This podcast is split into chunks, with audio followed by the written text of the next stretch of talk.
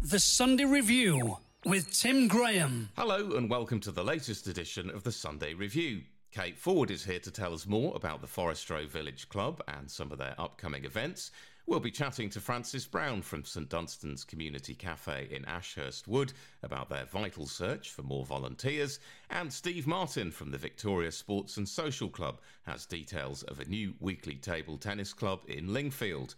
Paul Talmey finds out more about a cream tea event in Crawley Down that's supporting the local branch of Parkinson's U K and a golf day in Ifield raising funds for Autism Support Crawley. Plus, Jago Bayley will be chatting to Carrie Cort, the C E O of Sussex Green Living, about the work the charity does and how we can all live a more sustainable and environmentally friendly life. All coming up in this final edition before we take a summer break. If you live in or around Forest Row, there's a friendly and sociable club serving the cheapest drinks in the village. What's more, they host a number of events and activities throughout the year. To tell us more, I'm joined by Kate Ford from the Forest Row Village Club. Kate, welcome to the show. Can you start by telling us a bit more about the club and how long you've been running for? Thanks, Tim. Yeah, we have been running since um, nineteen fifty-two, I think. We originally started in the Village Hall um, in the middle of Forest Row. Now we're based at the end of Station Road near the Forest Way. And we've got a team of seven committee members, um, and we've got a trustee and a chairman and a president. Um, we're run as a committee because it's a community asset. It's actually Forest Row's biggest community asset. So all the money basically that we make, it's not for profit. It goes back into the, the club to keep it running. And how important would you say the club is to the local community? Oh, it's fabulous. I mean, we're in a great location because we're just down from the Forest Way. We've got loads of parking down there. We've got a lovely big sunny terrace, um, which we have improved recently. And we are family friendly and fully accessible um, for everybody. So tell us, what sort of events and activities do you host there? Well, we have regular events going on throughout the week. Um, they range from table tennis. We have three times a week. Based in, in the hall there. We have W I meetings every week. And then um, every month we have a rock and roll jive, uh, D J Rocking Rex. We have a quiz every three months. We've just hosted one recently and we've got another one coming up in September. And then we have a regular bingo as well. We do bingo every second Sunday of the month. And that proves to be really, really popular. Fantastic. So aside from the events and activities, what are the general facilities that you have on offer? So we've got two full-size snooker tables. We've got two pool tables. We've got two dartboards. We've got the jukebox.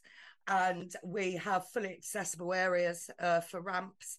Um, and we have a big um, hall that we hire out as well, a big events hall. So it's possible for members to hire out the venue then? Yeah, absolutely. They can um, hire it out. We've got a fantastic stage um, with a sprung wooden dance floor area with seating. We've got a kitchen and we have got a bar as well that people can hire. It's perfect for birthday parties, celebrations. We've had weddings there, anniversaries.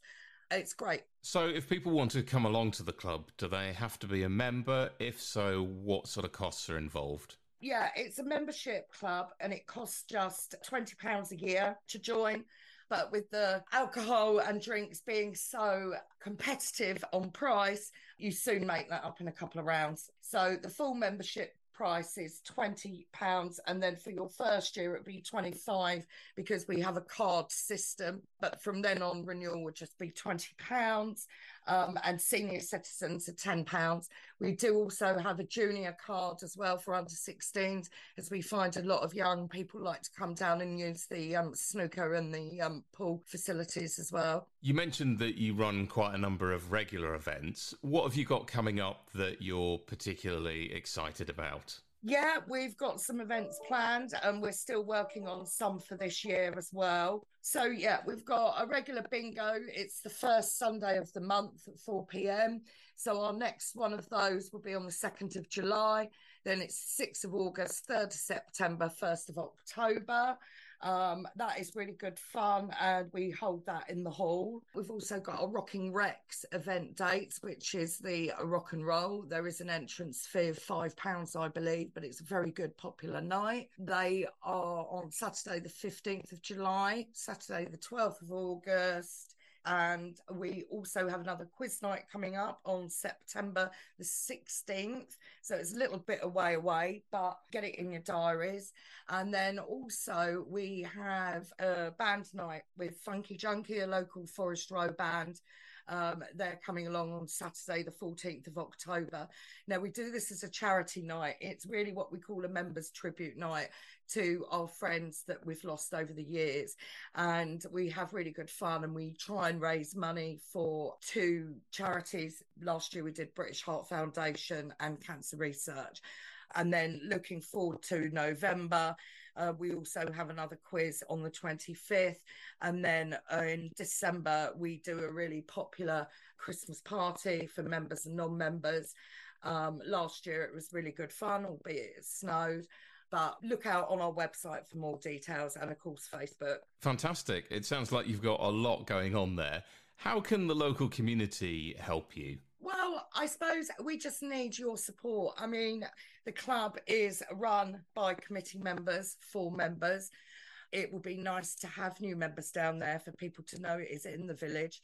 We have free parking down there. Um, and like I say, we've got the snooker and the pool tables. And it would be great to, to see more, more faces and bring awareness to the community, really. Um, we are currently looking for bar staff at the moment. We've recently put an ad out on Facebook. No training necessary. Training will be given. And if you contact us via Facebook or the website, um, we can come back to you. Brilliant. And just remind us how people can find out more about the club and get in touch with you. Right, so to find out more, then you take a look at our Facebook page. That's regularly updated. You can message us and contact us through there. Um, we also have a website, forest row village club dot com. Again, that will have all the f- facilities um, and all the events that we have on there. And otherwise, just feel free to come down, come to see us. Um, we're a very welcoming, family-friendly club. You know, always very welcome to come down, have a drink and see for yourself what a lovely atmosphere it is. That's great. Kate, thanks so much for your time today and telling us more about the Forest Row Village Club. Brilliant. Thanks, Tim. For more information about the club and upcoming events, visit f r village club dot co dot u k. That's f r village club dot co dot u k. We'll post the link on Twitter at Sunday Review one oh seven and on facebook.com forward slash Sunday Review one oh seven. A local community cafe is being forced to close its doors for a month in August due to a lack of volunteers. St Dunstan's in Ashurst Wood are losing two cooks and need help to continue providing a vital service to the local area. To tell us more about the cafe and what's needed, I'm joined by Francis Brown. Francis, welcome to the show. Now, before we talk about your need for volunteers, can you tell us a little bit more about the cafe and the role it plays in the community? Yes, hello, Tim. Um, St Dunstan's Community Cafe was opened in the summer of two thousand ten. It was an inspired idea from a lady in the village who had um, actually helped with the design of the kitchen, and she decided that it would be a lovely idea to have a cafe for the local community to come along to once a week.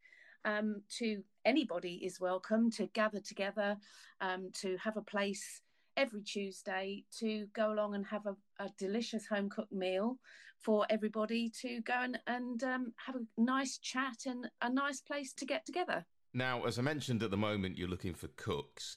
What sort of experience or qualifications do they need?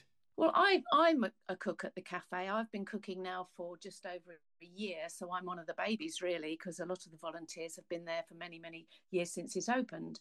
Um, you don't need any qualifications at all. Um, if you enjoy cooking, and I'm just a family cook, I have been for years, and I do enjoy cooking, you can um, contact the um, coordinator, and they will arrange for you, if you're interested, to have all everything that you need. You can have your food um, standards agency training they will arrange for you to do, which is very easy. It sounds more complicated, um, which is a mandatory qualification that you do need to cook in a in a public kitchen. And um, you would also get a lot of help from the existing cooks uh, for advice and to show you the ropes, basically. Brilliant. If somebody's listening who wants to help out but maybe has limited cooking experience, are there other sorts of roles they can get involved with? Yep, there's lots of volunteers. There are assistant cooks, which help with the clearing up the and also the preparing of the food, and possibly helping with making a pudding or something, but they would be under guidance of the cook. Um, waiters and waitresses are always needed. Um, drivers that um, are able to pick up those without transport. They might, in the local area, they might be uh, able to go and collect somebody that otherwise wouldn't be able to come along. Um, and and we do have a very few deliveries.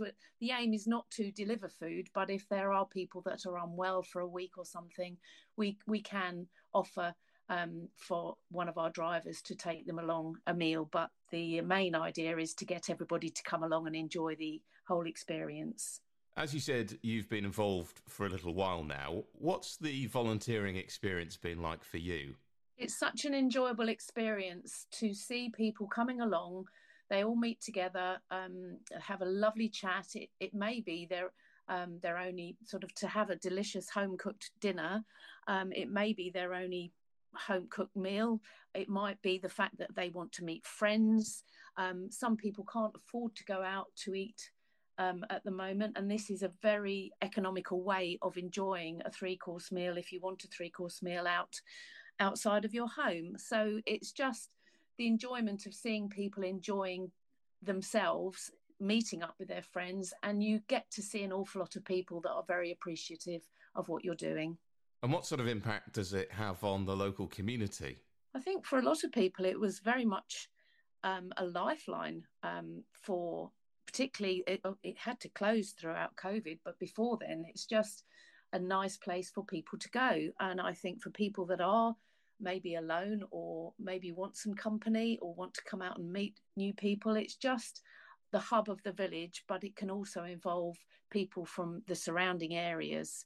Um, we actually have people travelling far and wide. We have a um, couple of ladies coming from Riddles down on a, a train, and then they get two buses. We and one of them meets up with their friend from Horsham who gets a bus. Um, so it's it is it's a nice place to meet, and it's just the hub of the village, and it's nice community atmosphere in there. So, what sort of meals are on offer at the cafe? We always do a vegetarian soup for a starter. Um, so that with bread, which is always an option for people if they are vegetarian. It's every other month we have a vegetarian cook. Uh, but for an example of one of our menus, say on July the fourth, which is coming up, we have tomato and basil soup, shepherd's pie with lamb and vegetables, followed by chocolate mousse. Um, and then afterwards you get um, tea and coffee. Um, the prices are very reasonable. It's two pounds for a starter, it's four pounds for a main, and it's two pounds for a pudding, and the tea and coffee are free. Um, so you can have as, as little or as many as of starters, main courses and puddings as you want. Fantastic. Sounds delicious. So when is the cafe open? Every Tuesday between the hours of twelve and half past one. They can just pop in. You don't need to make an appointment. You don't need to make a reservation. We have walkers walking past that suddenly pop in because they just fancy a quick quick meal. Um, so that's every Tuesday, except sadly we have got to close in August. We, because of the lack of um, cooks, we are unfortunately going to be closed the whole month of August because the um, existing cooks cannot cover those dates as we are getting very short of cooks. And for those who are not that familiar with Ashurst Wood, are you easy to find? Very easy to find. It's on. It's next to the church. If they look up where St Dunstan's Church is, they will then um, be able to find the cafe. In it's next. It's in the hall next to the church. There's parking outside, um, so it is. I say it's, it is very accessible, very easy to get get to, and all are welcome, including young. Maybe young mums with babies. There are high chairs available um, as well. So it's uh, it is open to all ages and to everyone. Now, the cafe is not for profit. What do you do with any excess money that you've got left over? So once all the expenses have been taken out, so the, the food expenses, Um, there's rent for the church hall. Um, they, the rest of the, if there is any money over, they um, make a donation to the church, but anything on top of that, they would make a charitable donation um, of a choice of the volunteers, which is, is quite nice. I mean, an example last year was they had about one thousand four hundred sixty customers, um, and the, they gave one thousand two hundred pounds to charity. That's wonderful. So if somebody's listening and they want to perhaps get involved with volunteering, or they just want to know more about the cafe and the latest menu, where's the best place to go? It is advertised on Facebook groups, so the What's Happening in East Grinstead group. Uh, we will be putting up a new menu this week on that group, the Ashurst Wood community groups and the Ashurst Wood Parish Council all advertise. And in the Ashurst Wood mag- um, Parish magazine, I believe they have the weekly menu as well. Um, but the best place to to go is to uh, maybe look on Facebook, and we will make sure this week that the up-to-date menu will be available for people to to have a look at the details. That's great. Francis, thanks so much for your time today and telling us a bit more about the cafe, and all the best in your search for new cooks. Thank you, Tim. Thank you for having me. As Francis mentioned, you can find out more about the cafe and the latest menu on various local Facebook groups, including What's Happening in East Grinstead and Ashurst Wood Village. We'll also post all the contact details on Twitter at Sunday Review one oh seven and on facebook.com forward slash Sunday Review one oh seven. If you fancy a game of table tennis, there's a new weekly social club in Lingfield that could be of interest. It's open to adults of all standards and abilities and is based at the Victoria Sports and Social Club. To tell us more, I'm joined by Steve Martin, who's Vice Chair of the Victoria Club. Steve, welcome to the show. Now, what prompted you to set up a table tennis club in Lingfield? Well, initially, I just wanted to increase the amount of sports that we provide at the club. So I wanted to enter a table tennis team into the East Grinstead Table Tennis League. And uh, in that process, I met someone who plays in that league who mentioned a social club, uh, a table tennis social club in Forest Row, um, where they just meet up on a weekly basis. Um, and it just sort of led from there. I-, I tried to mimic sort of that, as well as also trying to create a league team. And it's turned out that the social club's been a bigger thing than trying to create a league team. So how long's the table tennis club been running now, and how popular has it been so far? It's been running for about twelve or thirteen weeks, so it's still in its infancy. We get about six to nine people turn up every week, and for, we have three tables, so that's, you know, uh, everyone gets, you know, enough time on the tables, but we we, we are um, we have space for more. And what kind of environment can people expect when they come along? Is it competitive, or is it more focused on casual play and socialising? It's very much more focused towards casual play. We have a couple of people who are from the, who do play in leagues, but I'd say it's about ninety percent just casual players. And there's no sort of real strict structure to the evening. You just generally end up playing everyone throughout the night. And if somebody's not played table tennis before or has little experience, can they still come along and join in and perhaps learn a bit more about the game? Absolutely. There's people who have only just started playing table tennis, and it's right. And we also have people who played table tennis thirty years ago and are just getting back into it. It's, we truly are open to all standards and abilities, and to people who have never played it and to people who have played it loads. Fantastic. At the moment, I gather it's adults only. Are there any plans to establish a junior club in the future?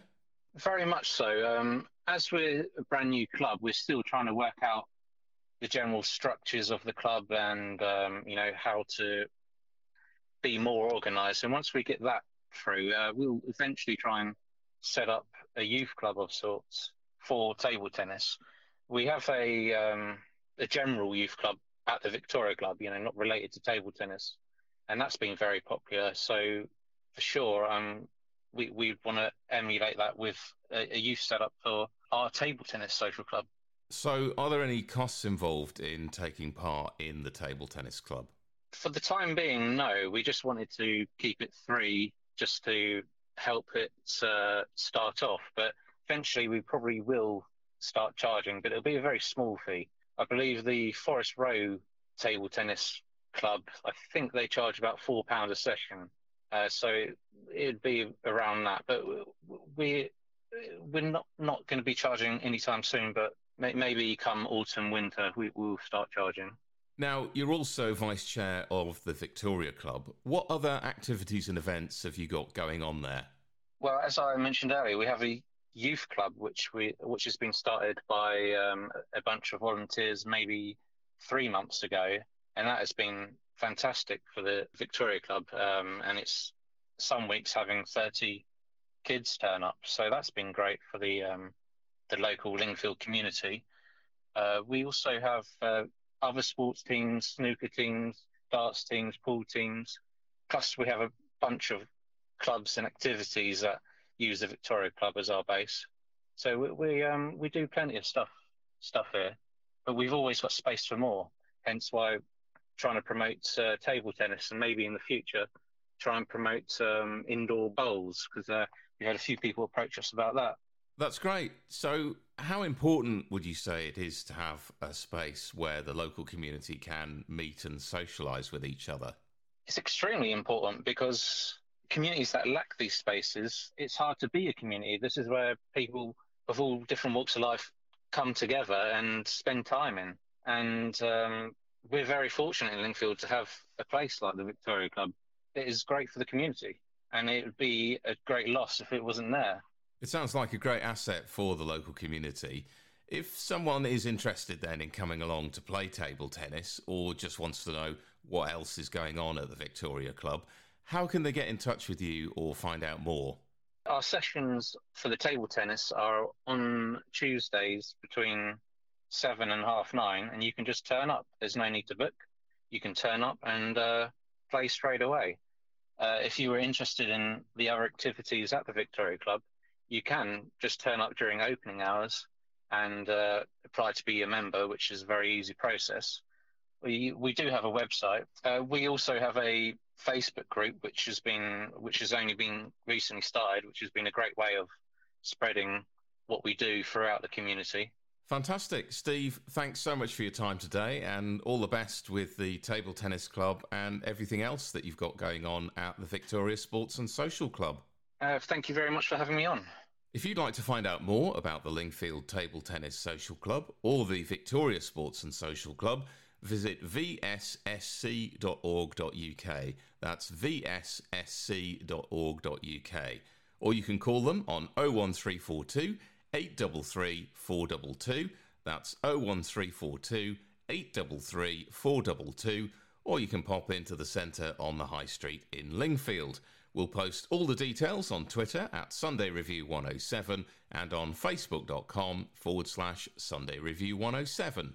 On his mid-morning show on Tuesday, Paul Talmey caught up with Patrick Brady, the chairman of the Crawley and East Grinstead branch of Parkinson's U K.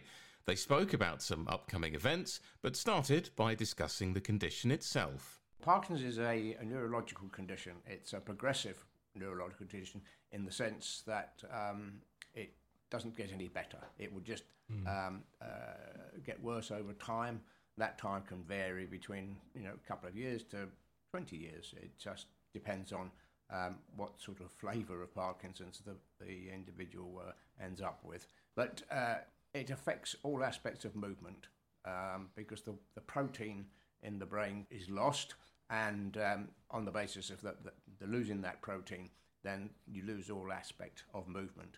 And um, and the dopamine, which is the protein, um, uh, doesn't replace itself, and therefore there is a treatment about dopamine replacement, um, which helps, but it doesn't actually um, uh, cure the condition. So there's no cure for it, but it affects all aspects of movement, physical movement, um, and also movement of the muscles and the systems internally. Your your your tummy muscles don't work, your lungs don't always work, your facial muscles Uh, don't work, and so it's it's um it, it is a difficult condition for people, and um and it is um something which is uh, dear to my heart in terms of trying to help uh, those individuals in Crawley and East Grinstead uh, live with that condition and make the best use of their uh, their activities of life, and um, and at the same time help to try and find a cure.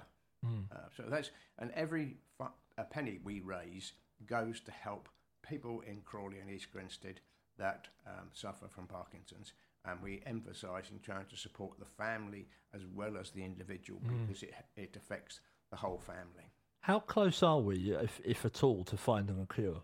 I would have thought that uh, we're five years plus away from anything really? like that. Wow! It's it, it, it, there's a lot of work being done to uh, identify how Parkinson's can repurpose existing uh, drugs in order to make a difference. In the same way that they've been doing some of those things for dementia. Mm. Um, but uh, given that they don't know yet, the scientists don't quite know exactly what the cause of Parkinson's is, but they know the cause is because um, dopamine is lost. Um, but why the dopamine is lost is, is, is yet to be confirmed. So it could be due to your diet, it could be due to different proteins in the brain which clog up, Um, or it could be down to um, the little batteries in your cells, things called mitochondria, which actually f- help feed your cells. And um, like our mobile phones, sometimes um, they run out of power and they die. And yeah. the more uh, of these mitochondria that die, um, the more the cell dies because it doesn't get any food.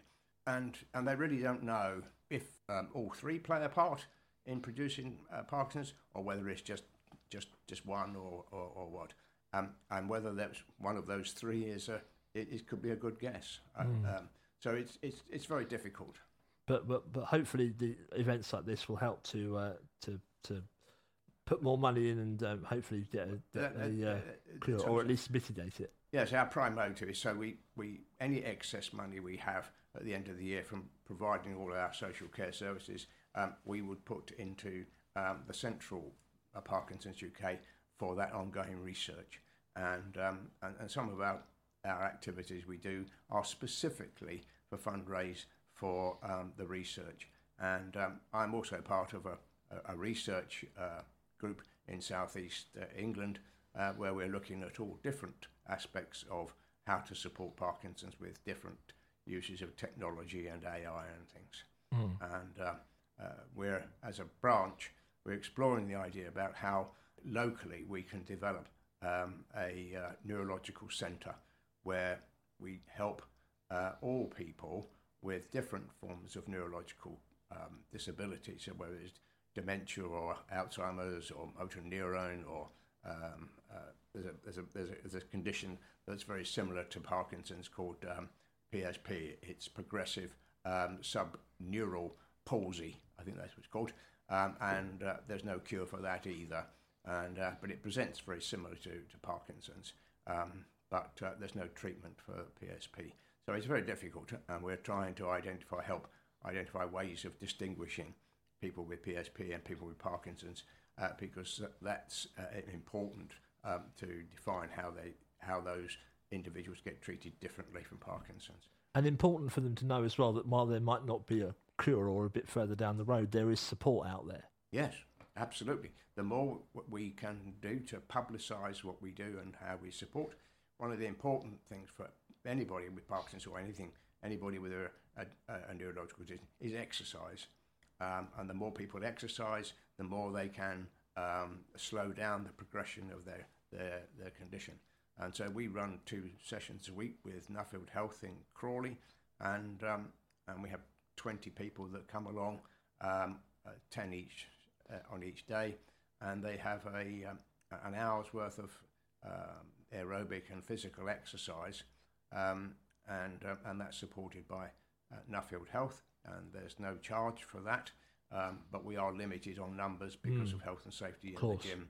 Um, uh, we, we don't want our, our members sort of um, falling over uh, as they might do um, uh, and causing difficulties within uh, and health and safety issues in the gym. So we're balancing that out, but we're exploring later on this year to uh, increase uh, some of the activities that we do for our members in in expanding the Nuffield work to support Pilates and um, and some uh, innovative ideas about using Blaze Pods, which um, uh, are lights. Uh, these are these are um, it's an A I program, I think, um, and you've got se- separate lights, and the individual has to go and touch the light, and by touching the light, it then triggers another light, yeah. and then you have to run round and um, uh, and um, switch them all off.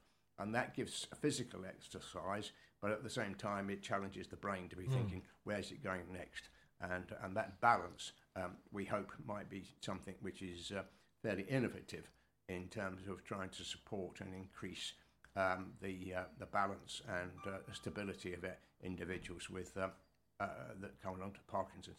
Let's move, because we've got your uh, cream tea coming up, which yeah. was last year you had to cancel it because it was because of the hot weather. Yeah, yes, we did. Which sounds odd, but, but this year you're all back together. Yep, we're all, this year we're all back together, and um, we're um, uh, trying to make a bit more space so that uh, any uh, issues with the heat and things uh, can be minimised. So we're going to be have, having the cream tea at um, the Haven Centre in Crawley Down, and that's going to be on the ninth of July uh, from two p.m. till four.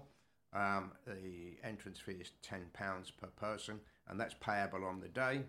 Um, and um, you get uh, sort of cakes and tea and coffee, squash, scones, jam, uh, and, some, and and the clotted cream and all those things.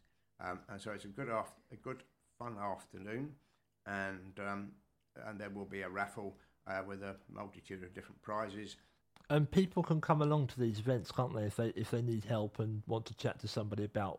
Maybe if they've got, or if they know someone who's got Parkinson's or are concerned about somebody who might have it, there's the opportunity to network. Absolutely, yes. Um, the the members uh, like to chat amongst themselves about their condition and get help and advice from other members. If you um, feel that you might be experiencing Parkinson's symptoms and things, then um, then you can come along and uh, chat to us, and we'll give you some advice and guidance a little bit in terms of what's the best approach for you, um, and, uh, and make sure that you uh, get in touch with your G P and the Parkinson's nurse, because then they'll be much better placed uh, to help um, your issues. But we are very comfortable to provide some, some help and guidance mm. to those individuals if you want to come along, um, uh, whether that's the individual with, uh, with the symptoms or families that want some help and guide about knowing how to help their own individual who may have Parkinson's. Um, so, and, and then all the all the proceeds from the cream tea and all of the other events that you do will go back into, yep, gets invested ev- back into it. We yeah, do goes back. So we, we provide taxi service for members. We provide um, uh, carers and um, and general support, so that uh, if you want if you want a bit of help with your housework or your shopping, or you need someone to sit with your loved one while you go and do something else to have a bit of a break, we can help try and provide some of those things, and, and we make a, a, a, a contribution to that. Um, and um, and we generally try and make sure that we, if people want advice and guidance about different aids and different supports, then we will help help do those things as well. Patrick Brady talking there to Paul Talmey earlier this week. The Crawley and East Grinstead Parkinson's U K Cream Tea is being held at the Haven Centre in Crawley Down on Sunday the ninth of July between two p.m. and four p.m. Entry is ten pounds per person on the door. For more information about the group, visit local support dot parkinsons dot org dot u k. That's local support dot parkinsons dot org dot u k and search for East Grinstead. We'll post all the details on Twitter at Sunday Review one oh seven and on facebook.com forward slash Sunday Review one oh seven. On his Environment Show this week, Jago Bayley spoke to Carrie Cort, the C E O of Sussex Green Living. They spoke about the work the charity does and how we can all live a more sustainable and environmentally friendly life. So Sussex Green Living, um, I founded in two thousand twelve. Um, a mum, I was getting depressed about my son's future on planet Earth, and I thought, let's just do something. Um, go to your grave knowing you've done everything in your power. So it, I formed it in two thousand twelve, became a charity in twenty twenty, um, and we now have uh, six trustees and about one hundred thirty-five volunteers um, who live throughout about twenty-one towns and villages. And we're very much about um, empowering and Um, educating um, adults, children, businesses, community groups and councils um, to build regenerative, restorative and uh, resilient communities. Just going back to, to how the organisation started, what particular environmental issues were sort of getting you down at the time in two thousand twelve? Global warming. Mm-hmm. The prospect of really what uh, the life on planet Earth could look like by twenty fifty. Planet Earth will be here, and you know, but actually how sustainable it is um, and what life will be like for humans um, is quite another matter. Yeah, agreed. And one of the things I've I've read from your website is you're you're really trying to build a network of, of volunteers and and um, different initiatives. What is it about a network that you think is particularly important in terms of tackling different environmental challenges? I think people on their own feel in despair um, and eco-anxieties, you know, um, it paralyses people. But when we come together, whether it's in sports or in business or in community, we're stronger together. Mm. So um, we inspire each other. Um, you know, we share ideas and solutions. We support each other in climate action and engagement, public engagement. Um, uh, so, yeah, I, I think it's it, it's a bit like going back to the good old days when we had villages and we had, you know, all the villagers working together to support their village, their community. We live in a really global world now, don't we? But, um, yeah, I think it's really important to build these village networks and connect up the dots from village to village. Yeah, and, and could we touch a bit more on, on repair cafes? I've, I read on your website that there's something that's really growing in the U K. Why do we need more of these repair cafes? Yeah, really good point. Um, we really need repair cafes in every single town um, because, um, I mean, in the good old days, we used to repair everything and anything, didn't we? We didn't just replace. We're now in a, a, a replace, um, buy new um, sort of world. Um, and if we think about it, uh, I often ask people this, you know, if your toaster breaks, for example, um, and you buy a new one, where where does it come from? It might come from the shop down the road, but where is it made? Yeah. And more often than not, it's made ten thousand miles away in China, transported using fossil fuel, releasing C O two, causing climate change. Um, the broken toaster will end up in Africa, probably being taken apart, slave labour in Africa, another three thousand miles added to your journey of your broken toaster.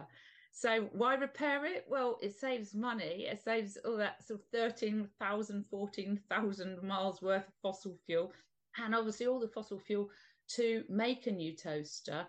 Uh, Yeah, it's just insane, isn't it, really? When mm. a quick fix, uh, repair cafes do, you know, it's volunteers repairing these things. So it might not cost you anything at all.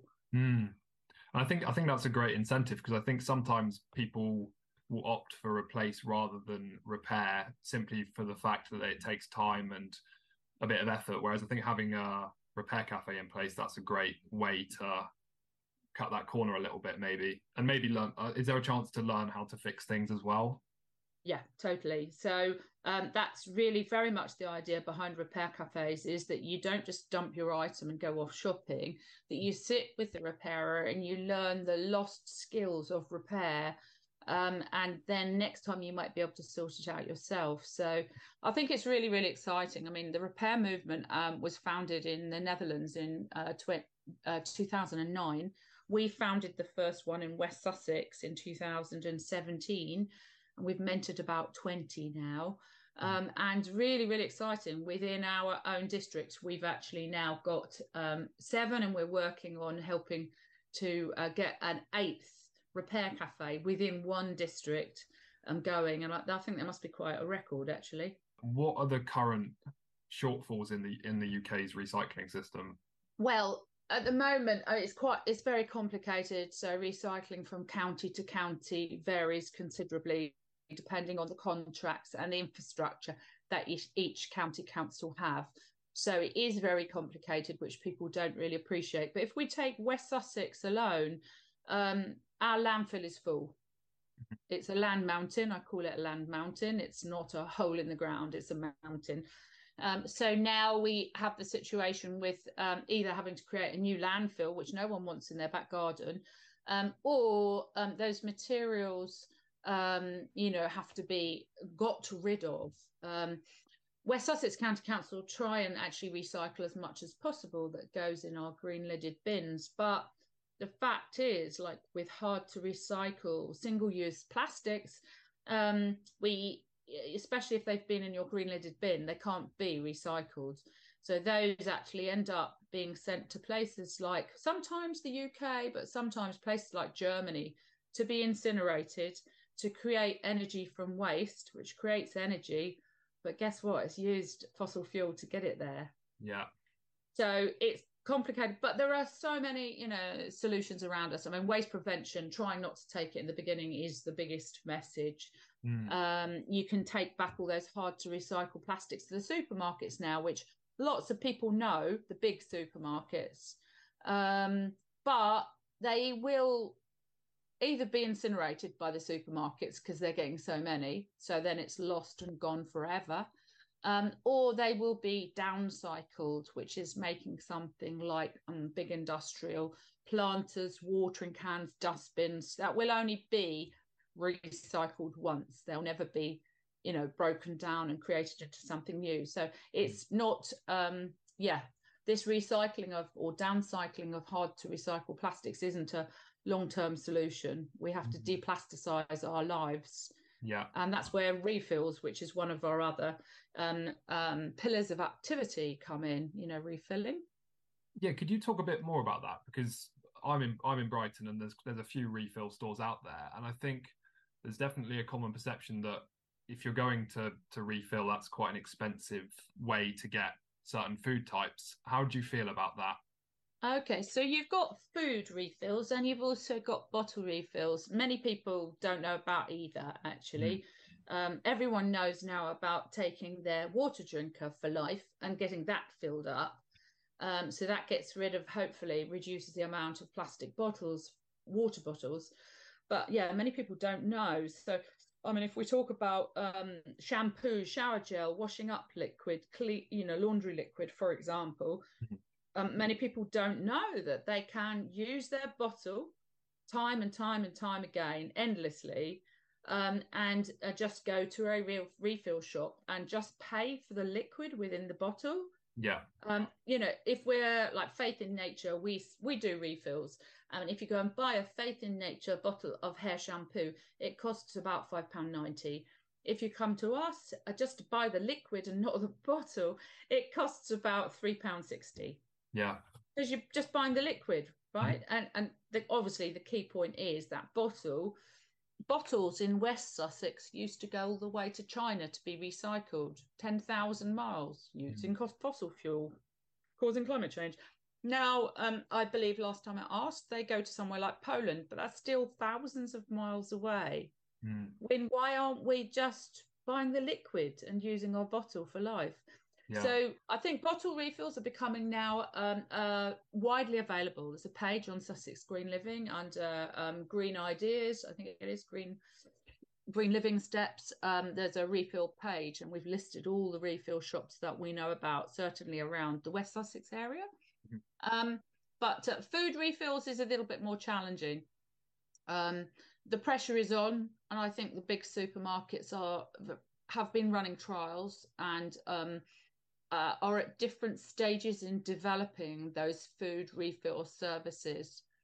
Um, but I think what's important is um, we give the supermarkets their packaging back, so they have to take responsibility for it. And we constantly apply pressure that we want a refill service for food. Uh, another thing that I'd like to ask about in terms of your, your charity is the events that you put on. What what sort of events are you are you running in different communities? An event that we run once a month, which is called the Sussex Green Hub. Um, I class it as like our climate emergency centre. Um, these climate emergency centres are popping up all around the world, all around the U K. Um, ours only pops up once a month. It's got the Repair Cafe, it's got bottle refills, it's got recycling advice and a service, a drop-off service. We have the Horsham Community Fridge, Um, pop up to give away food that would otherwise just be chucked. and we are encouraging our village volunteers to set up miniature versions of that in their villages. So we're constantly inviting um, councillors, parish councillors, district councillors to come and see it, and please now copy us, you know, take it into your village. Um, apart from that, we uh, we do a lot of work in schools. So we pop up with, uh, we've got a crazy milk float, um, an eco float, nineteen seventy-four milk float. Okay. That we retrofitted into our Inspiration Eco Station. Um, and we take it to public events and to schools, like an outdoor educational festival. And we offer a bottle refill service from the float. It's got lots of colourful, inspiring solutions, actions, things that we can all do to make a difference all over. It's got a little miniature eco garden, a garden for wildlife and people. Uh, it's got a future landscape. We we sort of take it out there to share the solutions, which I think is the thing with many groups that's missing. You know, it, it's well and good shouting about the fact that we are in a climate and ecological crisis, which we are.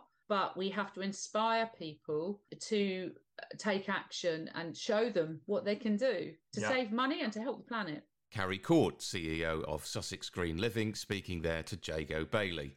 And that was just a short snippet. You can hear the full interview on our Listen Again service at meridian f m dot com. For more information on Sussex Green Living, visit sussex green living dot org dot u k. That's sussex green living dot org dot u k. We'll post links on Twitter at Sunday Review one oh seven and on facebook.com forward slash Sunday Review one oh seven.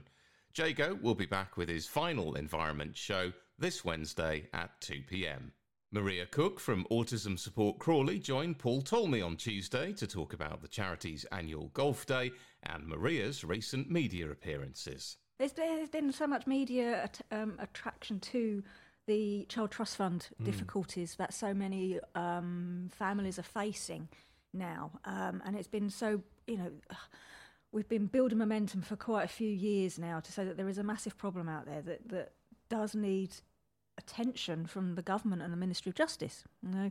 um, and it's brilliant that the B B C have, have, have picked it up. It's been, it's been it's been covered by Channel five, Channel four, you know, other things on the on the radio and stuff. But to actually get the B B C now on board to go, oh, actually, yeah, we need to look at this is is phenomenal. Mm. You were on there because your son Ryan has a trust fund that. You said you stopped paying into it. That's right, yeah. So um, back in the day when Ryan was born, um, for several years prior and a few years after, families were um, encouraged um, to save into a child trust fund that was given to us for free with two hundred fifty pounds in um, to make that nest egg for your child. So mm. in theory, it sounds like a great idea and, you know, you're, you're kind of sucked in by it, I guess. Um, to be able to save for your child's future, whether that be for university fees, a car, driving lessons, deposit on a flat, mm. something like that, you know. Um, but you know, obviously we then realised that Ryan had significant learning difficulties as well as autism and that, you know, he's not going to have the capacity to be able to handle his own affairs um, financially or anything else come eighteen. And so therefore that meant that he wouldn't be able to access his Child Trust Fund, and that's his money that we'd been paying into. And I contacted the Child Trust Fund provider and I said, well, so how are we going to get around this? And they said, oh, that's easy. Don't worry about it, Missus Cook. Um, you can um, you can just become Ryan's power of attorney. And I said, well, you're a financial company, so do you know how power of attorney work? You actually...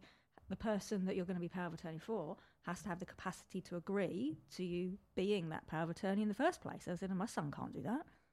And they turned around and said, well, don't know then.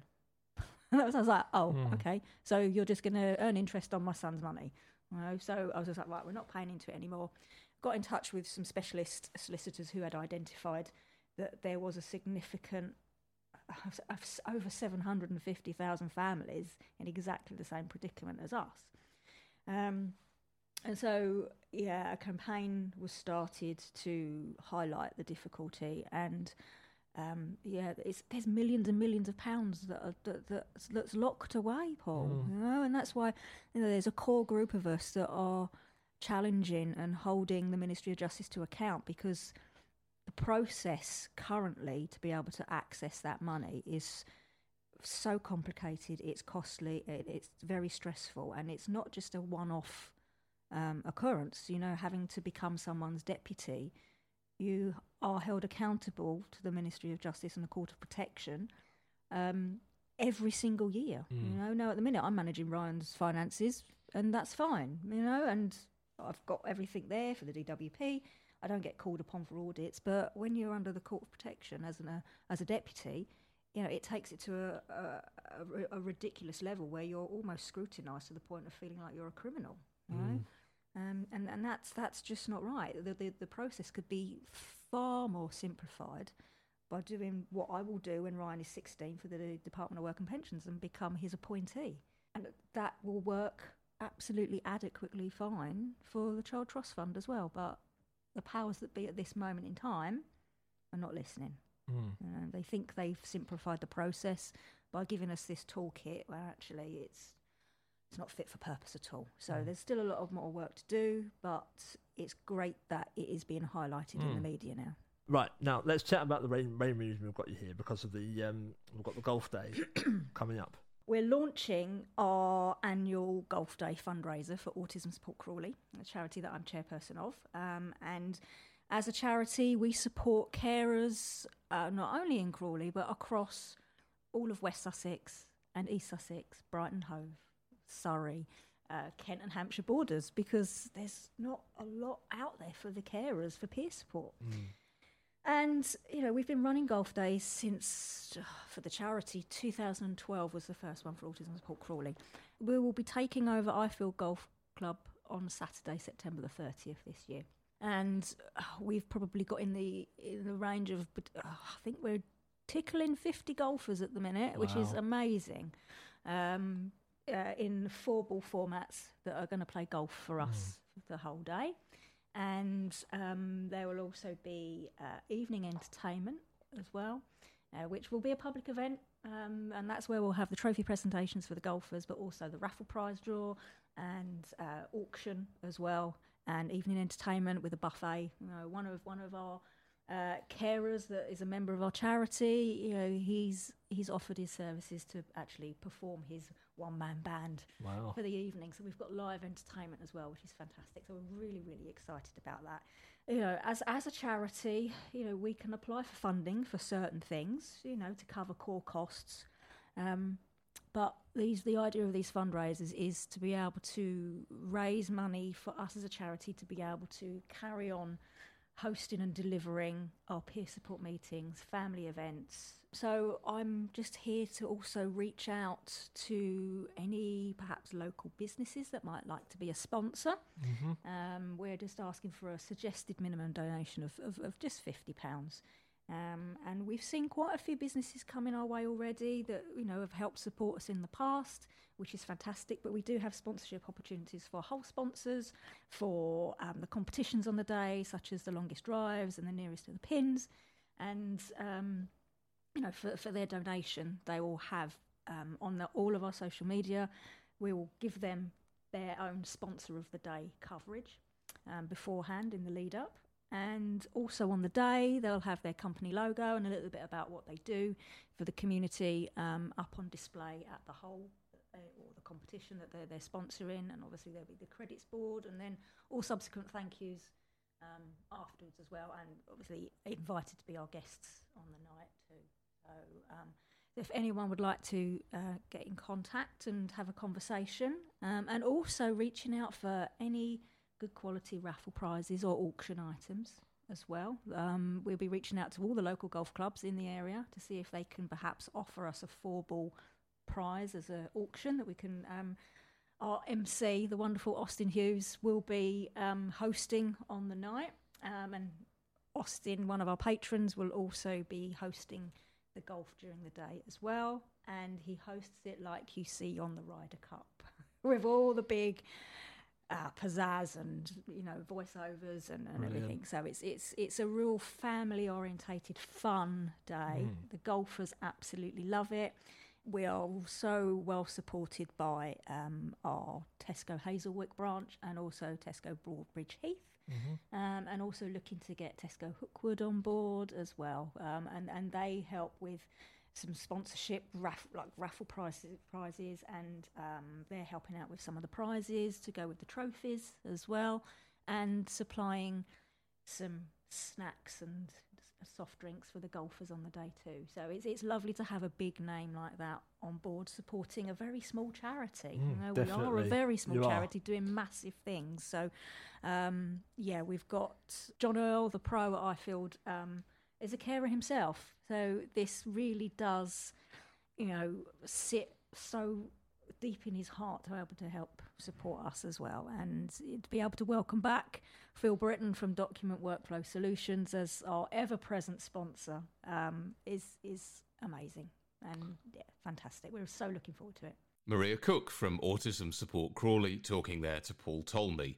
The charity's annual golf day takes place at Ifield Golf Club in Crawley on Saturday the thirtieth of August at ten forty-five a m.